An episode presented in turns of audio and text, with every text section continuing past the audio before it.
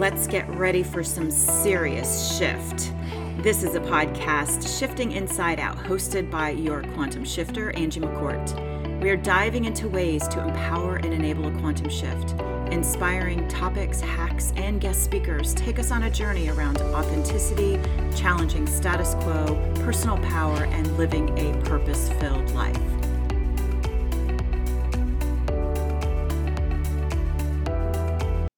Have a fear of public speaking? I'm not just meaning getting up on a stage or presenting to a group of people, but even just sharing your ideas in a forum where there's more than just a couple of people. The fear of public speaking is actually one of the biggest fears in society. So, about 90% of Americans have all felt a fear of public speaking at one time or another. Why I'm so excited to have today's guest on, Andrea Miner is going to go through her journey of overcoming the fear of public speaking. This is a really interesting journey that started back when she was seven years old. And also, I love the fact that she gives you a lot of really kind of behind the scenes tips on what makes a good speaker and what is real about how we all show up together instead of looking at really good speakers as they're different than us. And so she has some really great tips, and we go through this great conversation about just all of our faux pas as well as all of the learnings and how she stepped into being a great speaker. She's taken one of her biggest fears and has actually made it her biggest strength. I'd love to hear your thoughts on this episode as you listen. You can find me on LinkedIn at Angie Belts McCourt Instagram at Angie underscore McCourt, or Twitter at McCourt Angie. So without further ado, let's hear from Andrea.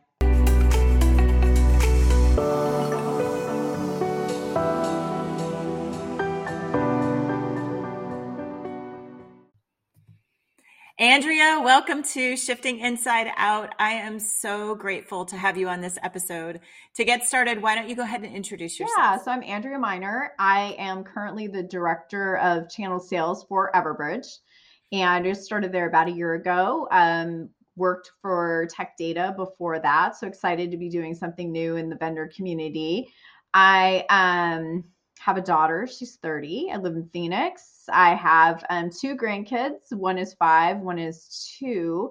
And uh, my daughter's pregnant with her third. So a girl on the way August 10th. So we're really excited about that. Oh, yeah. that's so exciting. Oh, I cannot believe your youngest granddaughter is two already. like, yeah. That's gone by yeah. fast. Oh my gosh. Yeah. That's awesome. Okay, so that was a really great, well rounded introduction. I mm-hmm. appreciate it. Um, I do have a few quick round questions just so the listeners can get to know you a little better. Um, the first one is what is your morning ritual? So every morning I get up at 4:30. So I'm early riser. My dad was the same way. My brother gets up early. We're all like that. So I get up at 4:30. I like to sit and center and I usually read some sort of inspirational reading. I journal every morning to get my thoughts together, set intentions for the day so that I can start out with doing something intentional, focus. I know what I want to get done for the day and how I want the day to go and how I want to show up in the world that day. So I, yeah, every morning mm-hmm. get up, do that. That is beautiful. I love it. Thank you for that. Um, how do you renew your energy? I have to come back to my center. So I do really simple things. I watch the sunset. So there's a there's a wildlife preserve here by my house. It's about a mile from here, and I'll go there and walk. Uh, there's bunnies and um, birds, mm. and it's just so it's so simple, and it, it's the sunset's the same every night, and at the same time, it's not. It's different every night. So it just brings me mm. back to the mm. beauty of the world and how how simple how things stay the same and, and yet they don't and that's our place mm-hmm. in the world mm-hmm. to be that way too so, yeah yeah oh that's so amazing i love it what is your guilty pleasure? Um, oh gosh, I binge watch um Netflix. I mean, I know a lot of people do that, but I seriously binge watch Netflix. So I've even had to I've had to rewatch things like Blacklist and Bones. I'm watching Jane the Virgin for the third time right now because I watch so much of it. I just run out of um, things to watch. So That was kind of like when Seinfeld um, was like rerunning every year on the syndicated programs or whatever. And like, I think I've seen every Seinfeld episode like five times. Like, there's a, there is a people. I'm not the only one who went through that back when before Netflix. So I, I mean, I could totally understand. You run out of stuff you want to watch on Netflix, you're going to go back and watch the yeah, things you wanted to, you, you enjoyed like, before. I, I, think you see it differently the second and third time. You mm-hmm. pick up mm-hmm. on different things. So uh, yeah, sure. so that's definitely a guilty pleasure, huge time waster, and yet I love it. That's great. I love it too. okay.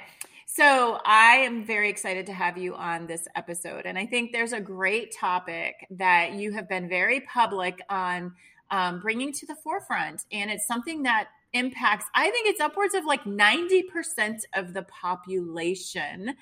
And that is a fear of public speaking. Yes.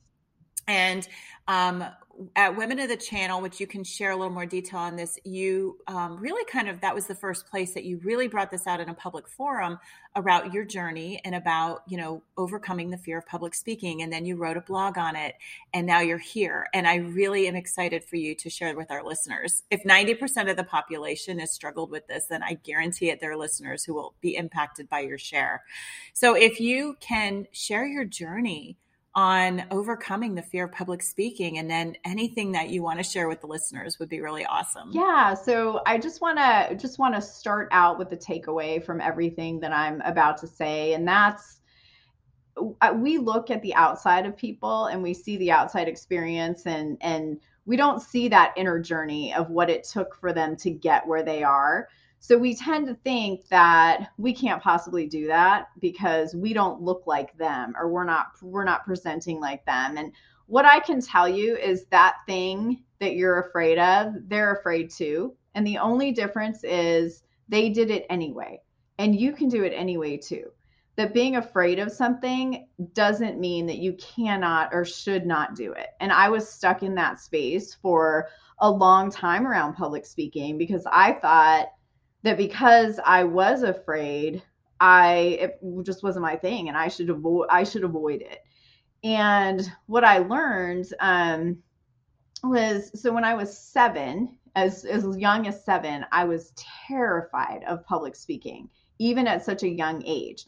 So that simple that simple project where we're asked to do show and tell, and we're asked to just just bring in something from your you know your life and talk about it I got up in front of the class and I just started to cry. I couldn't even speak. So I could I don't even remember what I brought. I'm sure it was a stuffed animal or something really simple to talk about and I couldn't do it.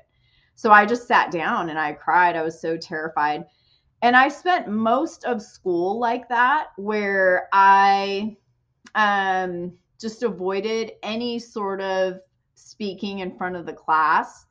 And in high school, I actually dropped a class because we had to do a presentation and the teacher wouldn't let me get out of it. So I just dropped the class. And most of the time, they would let me do some sort of extracurricular activity. But I mean, you can see I am jumping through hoops to avoid doing this because nobody could have been more afraid of this than I was.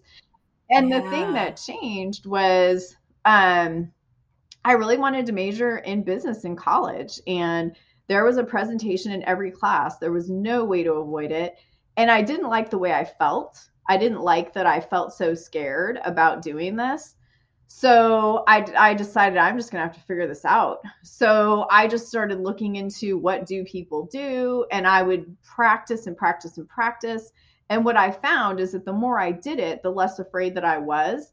And if too much time went by, I would start to get really scared again. So I would just make sure that I was constantly doing presentations and then when I got into business, it, I mean, I was required to do presentations for customers, and I would just practice so much that I had done it so many times that I just wasn't scared anymore. And it was really the aversion to feeling fear that made me good at it.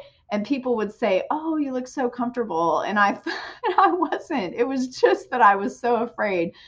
So, um, as I got as I got more into business and I started working with senior leaders, CEOs, um, I saw what they did to prepare.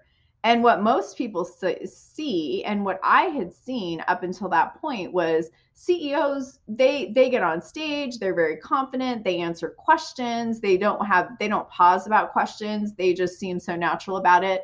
But I worked very closely with three CEOs when I was in investor relations. And what I found is, you know, one of them who I thought was one of the most natural speakers I'd ever seen, when we would drive to an event, he would ask, he would have us ask questions and then he would answer the questions. He would, we would write his speech for him. He would practice in front of us. He wasn't afraid to practice and to show that he didn't know anything. And he said the trick is to be so well prepared that they think you weren't so that was his thing. I mean, he put so much work into it that it looked natural. So everyone, everyone has their process, even these um, CEOs. And I, I put this in, I put this in the blog that I wrote. I wrote specifically about Elvis Presley, and it's funny because I just watched his movie this weekend. There's a movie about his life that came out, so I was just reminded of this but a lot of performers, including Elvis Presley, have terrible stage fright. Christina Aguilera has talked about it. Britney Spears has it. Um, and Elvis was terrified even when he was a seasoned performer. So even when he was, you know, had hundreds of performances, I saw it in a documentary, him just having a panic attack. And the thing that struck me about it was not only was this man that we are we cannot and surely that's what he was made to do he was so great at it that he's having a panic attack but no one around him was concerned. So you can tell that this was just a part of his process just what he did every time before he performed. So they were like yeah this is just elvis he's panicking. He'll get out there and be fine. And then the next scene is him being amazing. I mean he's being elvis. So we all have that thing we do behind closed doors. And the and that's what i was saying in the beginning is that's really the difference is choosing to be afraid and to not let it deter you from doing what you want to do and just choosing to just do it anyway. And we all can make that choice. Anyone anyone can make that choice. So that's what i had to do with public speaking was just to embrace that it is in fact terrifying and we just we get we get to do it anyway. We can do it anyway even though we're afraid. Yeah. And then as you found working especially working with and, and seeing behind the scenes especially these ceos preparing and um, practicing and and and you know sometimes i always find if i over prepare i do mm-hmm. worse it's not that i'm nervous about mm-hmm. it, but I don't do as good of a job with communicating mm-hmm. or sharing the message. Like it's like it's it was too much in my head probably. but when you were behind the scenes, you know, practicing with these folks, like where were some of the things that you picked up from them specifically that seemed to help them in their journey of overcoming um, and being able to become a natural presenter speaker? I think I think what I saw is that it became a part of who they were and a part of the story that they were telling. So they had to like when we would do um, one CEO, we went to Cramer Mad Money, and he was interviewing on Cramer. I mean, they, so you you don't get notes for that kind of thing. He didn't have notes. No, it's not prepared. I mean, those are like rapid fire questions, and anybody yep. who's seen Cramer, I mean, he's he's intense. So um, mm-hmm. you really have that story has to become a part of you you have to believe it you have to be able to um, you have to be able to just know what you're talking about so we we sat we sat all together. There were the pr the vp of pr was there and we just had a conversation about our stock and the story about our company. And so it just it becomes a natural piece. Like when you asked me to introduce myself it becomes as natural as that right? We're just able to speak about these things because they're they're we're just used we're we've it is a form of practice, but it's not rote practice where you've written it out and you've stood up. It's just you become natural about talking about this thing, and it has to be very real. There was one, um, there was one presentation that I did, and it was at, um, it was at a tech data event, and it was to the small, it was to the SMB a, a, group of SMB partners, and there were hundreds of them. It was a huge audience on stage with the lights and I was really sick and uh, my nose was running. So I, I had to explain uh, why you know why my nose is running and why I look completely miserable and under these lights and in front of all these people. So what I did is I told this story about going to um, CVS and seeing the third platform in action, this technology update in action, where I interfaced with how the network had to come together to build this customer mm-hmm. experience where I could go into the Minute Clinic and actually address mm-hmm. being sick and I didn't have to see a doctor and how technology is really changing the face of healthcare.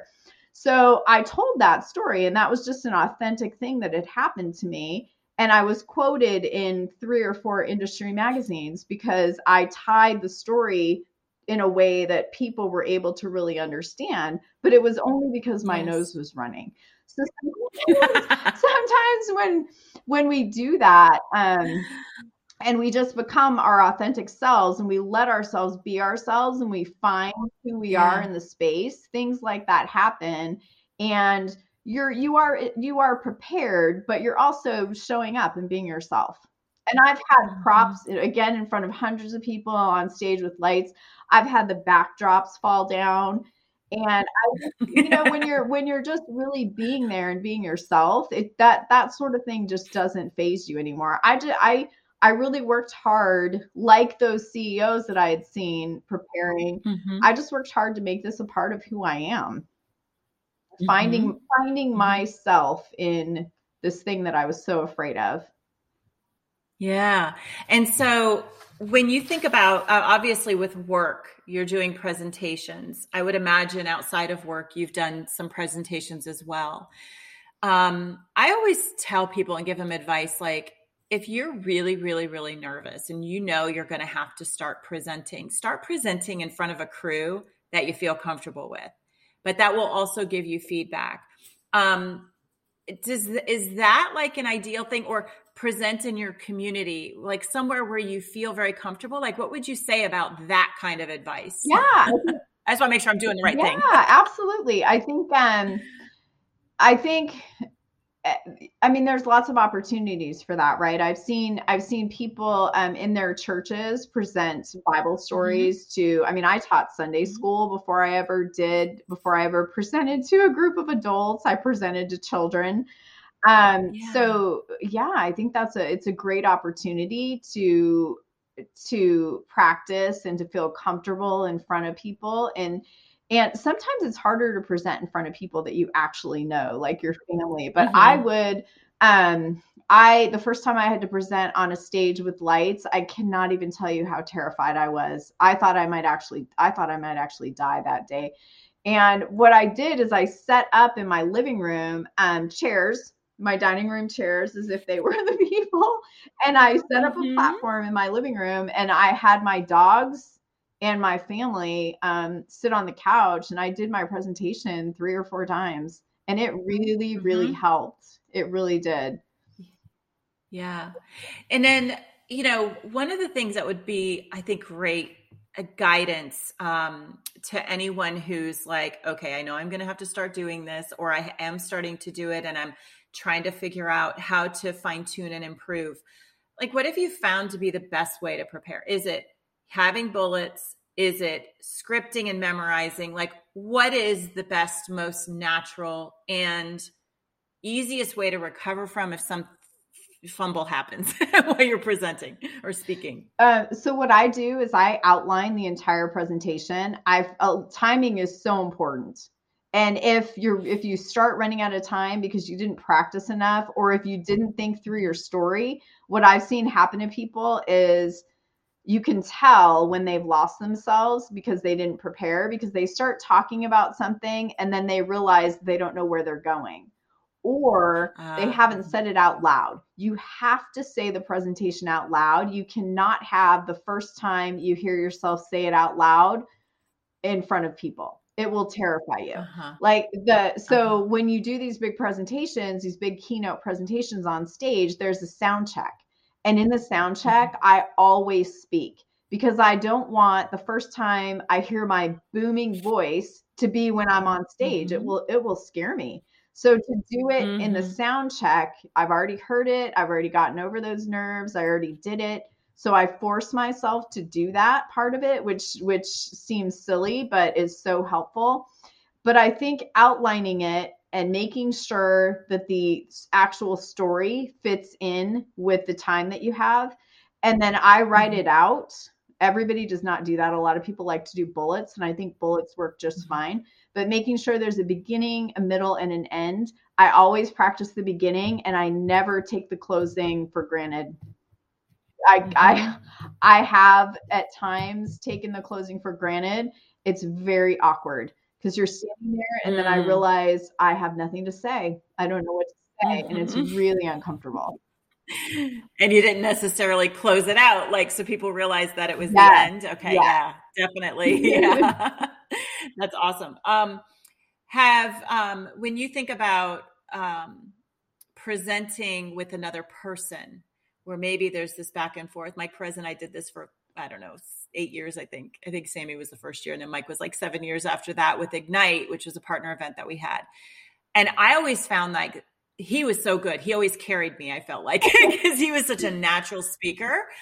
But I always found that to be very stressful because it was this, you know, he would speak, then I would speak. And if I went off whatever script or, or idea, then either we missed a point that we were trying to get across to the customers or he wouldn't know where to pick back up. Like, have you ever had a co presenting type of arrangement before yes. like that? And what was what was your experience? I've had both experiences where I've had one uh, where a, a coworker and I did at a at a at an event. We co-spoke and co-presented during a session and it mm-hmm. We didn't have time to practice it because we decided at the last minute that we were going to do it that way. And it went really well. And we ended up being very funny because we were just because i mean just we had that kind of relationship. So i think that went really well because we were able to be funny and we were both very natural. But we also weren't tied to the outcome of the presentation. We didn't have eh, we we were able to be a little more relaxed about it.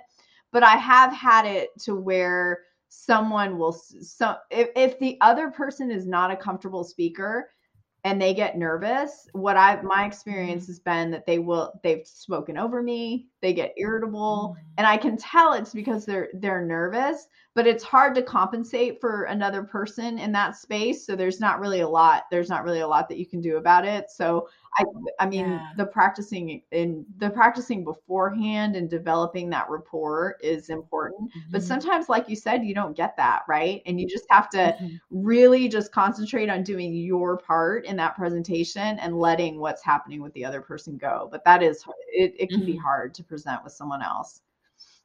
Yeah, I always found that I was the one that I felt like I was always letting Mike down. I'm like, I'm trying, I'm practicing, I, I'm doing my best. But at times I would be like, okay, I'm going off script and I'm talking about this over here. And then I'll just kind of turn to him like to hand off. and he's like, okay. And we would go with the flow. But we had years to practice that, mm-hmm. right? Once a year, but years to practice it. Um, it, it is interesting though when um, when you think about the preparation, it's not just um, you know, back to, I mean, Christy Kirby came on and talked about storytelling, right? And tips, uh-huh. nine tips on how to, how to actually connect with the audience and um, be able to get your message across in a way that was in common language, in a way that was um, really relatable. And it's interesting because that's, that's a whole section of the preparation. Yeah, for sure. Is who's your audience and what's your mm-hmm. message, right? So I think when I found is when I have a new topic that I'm talking about, um, that's when I'm most nervous to speak and or present or whatever. When I'm comfortable and I'm very passionate about what we're driving, what I believe, where we're going, that is like so such a natural almost conversation presentation. And it's it's I can definitely sense the difference in my nerves yeah. when I'm doing one or the other, right? Um what has been your journey around you know where you have those newer topics and or you are feeling very comfortable what's the difference there in how you show up to present and, and how you prepare even to present i have had um there was a there was a time when I was just starting, when I was just starting to do these types of presentations, and I spoke in front of the America's leadership team. It was the extended leadership team, so there were about 50 people. Um, there were about 50 people in this group, but it was all it was all of our senior leaders, and I didn't know them, and I was relatively new to the job. And one of them, um, so when I got there, the strategic planner that was running the meeting said, "Oh, we've cut we've cut your time down. It's going to be 45 minutes instead of the two and a half hours that we talked about." So I had this huge deck, and I had had this plan to have a mm. strategy discussion based on these topics. I hadn't planned on presenting. What I thought I was doing was driving a conversation. And so I was mm. told, you know, two minutes before, that's not what we're doing. You're just going to present these slides. So I didn't have any time to think about it, a different strategy. So I had all of these slides and no story. So I get up there and I'm, you know, doing my best. I, I know it's not good and I'm doing the best that I can. So um in the middle of the presentation, one of the senior VPs that I didn't know one of the slides because I was doing market intelligence at the time. So there were there were uh, there was a lot of data on the slides, and you know people agree with that mm. data or they don't, right? A lot of people think they mm-hmm. know something different about the story than what's on the slide. So I had a slide up there, and the senior VP said, who again I did not know, um, stood up and said that slide is bullshit, and I just started. I can guess who this yes, is. I'm, I'm, sure you can. I'm sure you can. yeah. So I'm I just I just started laughing.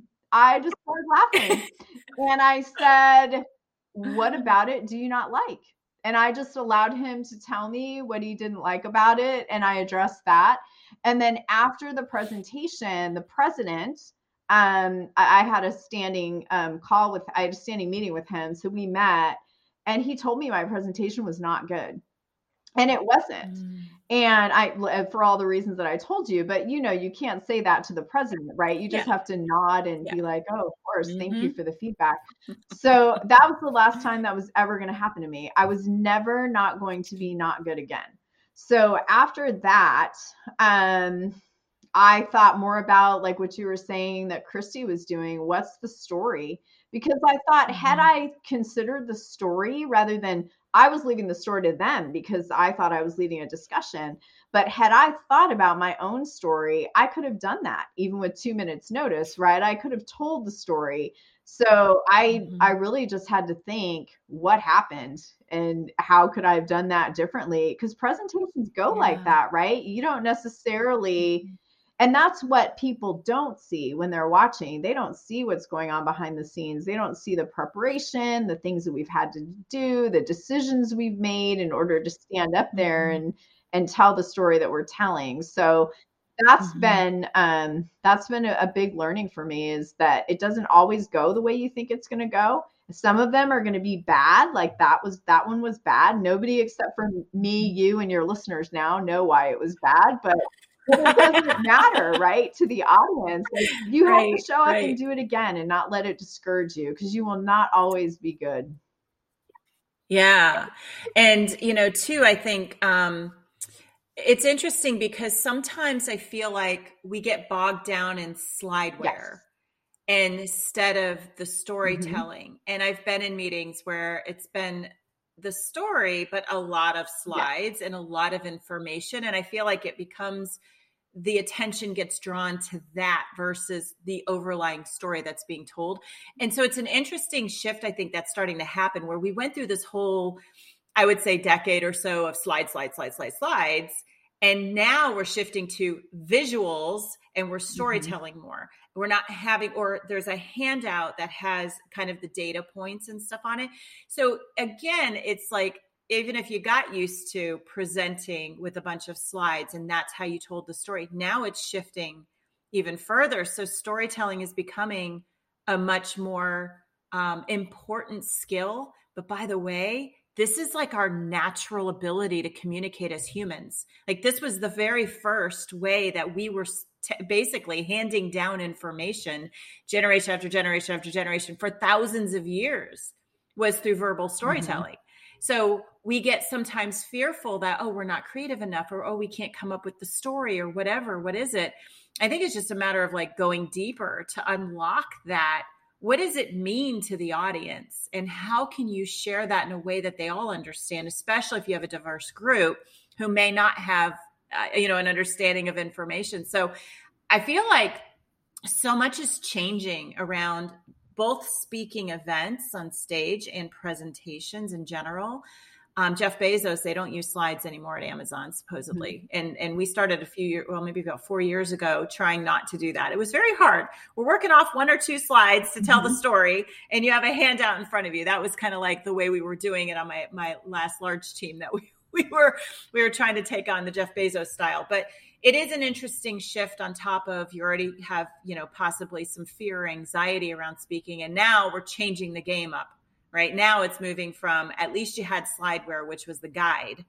Now you have to prepare in a different way and really spend the time and the preparation on what is the story? How are you connecting to the audience? What is their pain point? So working mm-hmm. backwards from that. I think yeah. I think too what a lot of people do is we try to do it from the outside in and we try to figure out what's the expectation how can i meet this expectation what do i need to do to show up in mm-hmm. a way that people expect me to or to drive the story that people expect me to tell.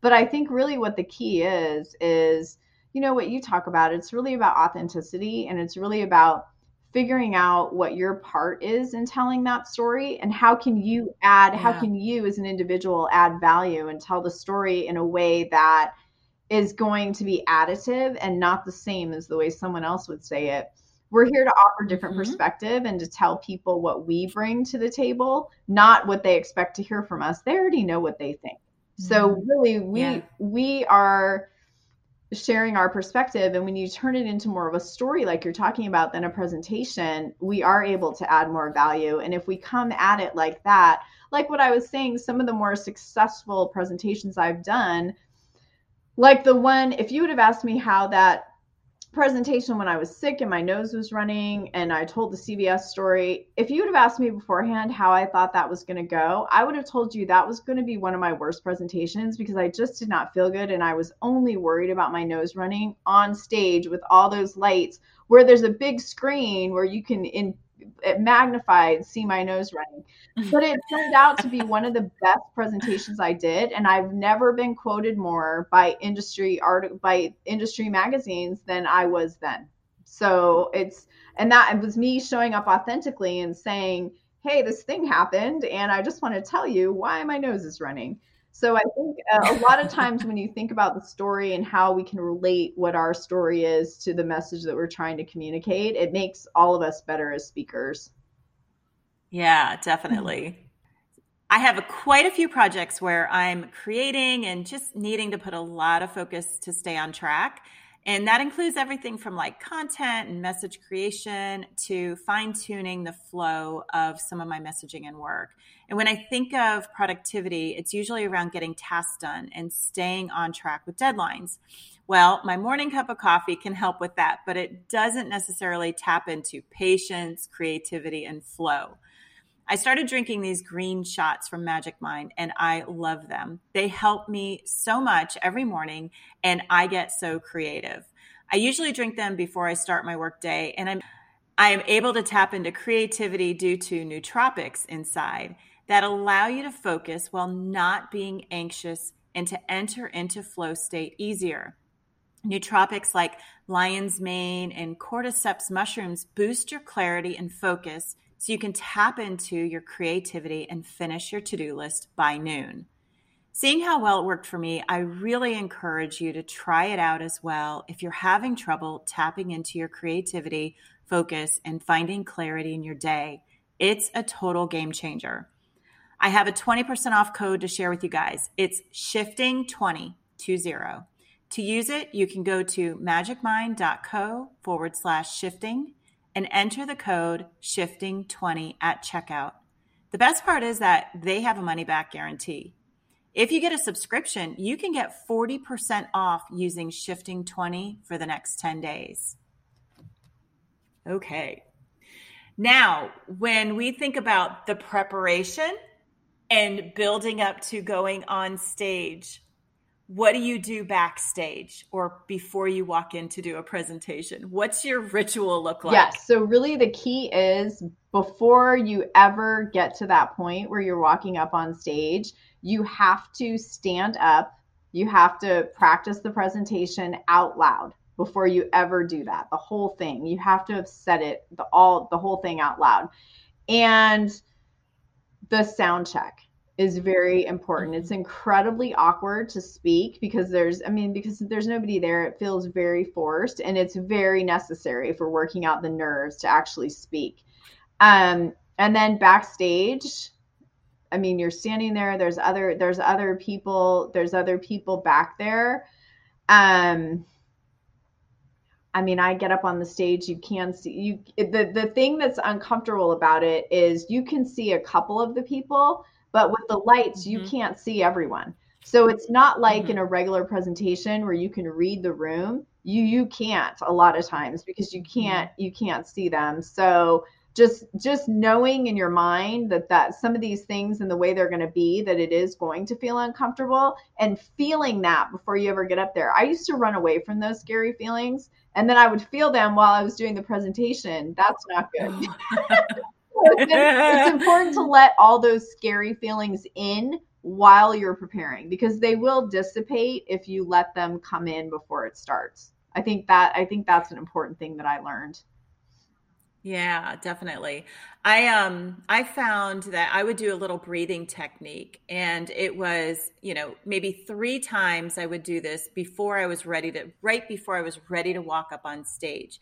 And what I would do literally was like breathe in through my nose for the count of 6 really slowly, hold for 2 and breathe out of my mouth for 8. So I would go longer extended breath, mm-hmm. right? And it always seemed to calm me down. It was like this instant all the nerves would just chill. and so that kind of became part of my ritual before I, especially going up on stage, because that was usually where more of the nerves would come into yes. play versus just presenting mm-hmm. in a room and um, it it it is everybody kind of has their own different you know way. Some people will get in their own mind and they'll say their speech over and over, you know, in the back back mm-hmm. behind the stage, you know, as you're preparing. And some people will do their breathing. Some people to find their center. You know, some people will just go, okay, let me just ground myself because I've got too much energy going on. And what I found the breathing does for me is it gets rid of some of that excess energy. Because if I just go out with that excess energy and start talking, it's a rambled mess. like it's too fast. It's I, I add too much in instead of sticking to my plank because I've got all this energy like going crazy in my body, right? So I think for me that that always kind of worked well um, with kind of getting getting rid of the excess energy, centering and grounding myself back to here's where I'm at. Let me go into this with a clear mind, with a clear body, and and you know go from mm-hmm. there. the other th- the other thing I really noticed about it is that it's incredibly exhilarating to connect with an audience like that and to be able to yes. feel the energy and to know that those people expect you to be good because you're up there. Yeah. They expect you to be mm-hmm. good. They want you to be good. And I was really surprised that people thought that I people thought that I was good. I got so much good feedback and um, even Marty Bauerlein once said to me, I hope I look as comfortable on stage as you do. And I thought, mm. oh my mm. gosh, that little seven year old girl that couldn't even get up mm-hmm. in front of the class and talk about her stuffed animal has turned yes. into someone where one of the best speakers, I think, uh, I think of him as a great speaker, would say that to me. Like, that's a mm-hmm. huge evolution in just embracing fear and just leaning into fear and not letting fear stop you from doing the things that you want to do in life. Yeah, definitely. Um, I even think about, you know, people speaking up in general. And I think this fear of public speaking kind of branches out into all these other areas too, right? It's not just about giving a speech, presentation. It's about having a conversation, even where maybe they're, or even in a group where they're holding back, they're not sharing their ideas, they're not um, you know, really just saying, you know what, I'm going to put this idea out there, regardless of how it's accepted or how it makes me look, right? Because that's usually the the fear of humiliation and, and fear of being rejected. um, is is really what kind of comes out in this whole thing. I mean, what are your thoughts on that? Like taking this down to an individual, just sharing ideas. I mean, have you seen that, or did you struggle with that too on your journey? Yeah, I think uh, absolutely. I think any I, what I found for myself is that anytime I embrace fear and I lean into something and do it anyway, it gives me so much confidence and and in those situations where i have an opinion about something it's it's really enabled me to speak up and i've found that there's a lot mm-hmm. of spiritual growth there's there's emotional growth in in facing our fears the thing that i was mm-hmm. most afraid of i actually became very good at and that's incredibly empowering there's nothing better than that and yeah, the confidence yes. that you get from that and the ability to be who you are and show up with all your opinions and talk about the things that matter to you at work and and what you think about and the things that you would change and your your ability to be brave in the workplace increases absolutely. Mhm oh i love that. Do you have any final words? Because that was a drop a mic drop. But I don't want to cut you off in case you do have something else you'd like to share. I, I, what I, what I really want people to know is that so many times we look at people and what they're doing and we think that person is different than us. And what I want to say is they are not. You are fully capable of being who you are, no matter how you feel about it. And if you just embrace who you are, lean into it, you can do whatever you want to do. You can be whoever you want to mm. be. That's awesome. That's beautiful. Now that's definitely another mic drop. Speaking of stages. Andrea, thank you so much. Do you have any shares or call outs that you'd like to make? So, whether it's a book, a company, a nonprofit organization, a product, um, anything that you would like to share?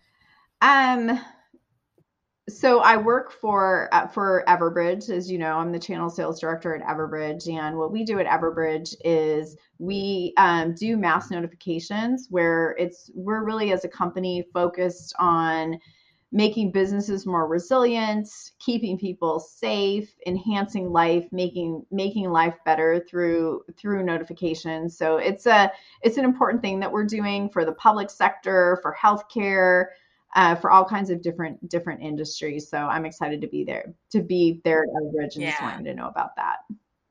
Very purposeful, yes. That's awesome. How about books? You and I used to share books all the time. I would love we, to we hear your newest adventure. Yeah. So um, the I, the most impactful book I've I've read lately is called A Thousand Thank Yous. And what this woman mm. did is she um, she set about to count all the ways that she is grateful until she got to a thousand. She counted the mm. sunset, she counted the raindrops, she counted all the little things that we overlook every day that if we really stop to think how amazing the world is, we would count them as things that we're grateful for. So in this book, she writes about what that did for her and how that changed her mm. perspective. And you can see this woman's um, life perspective shift just by counting the good in life. And it's mm, it's very impactful. So a thousand thank yous Ann Voskamp. Amazing book. You know, it's it's interesting because a lot of times there's so many books out now and anytime we get like a referral, it definitely helps us to narrow down where should we go. And that's something I will do because I have not read anything lately around that kind of perspective shifting in a gratitude way. So I think I need a little inspiration there. So thank you. Gratitude is so powerful, mm-hmm. especially especially when we're grateful for the small things. Yes. And count them. That's Very what brings powerful. joy. That's what brings it joy. It really does. Mm-hmm. It really does. Yes. Yeah, that's awesome. Thank you, Andrea, for being on the show. It was definitely very insightful and hopefully, you know, very helpful to a lot of the listeners who might have also this fear of public speaking. Um, I appreciate you taking the time out of your busy day to be with us. If you like this episode, you can tweet at McCourt Angie and let me know. And if you really want to say thank you, please leave a review on Apple Podcasts.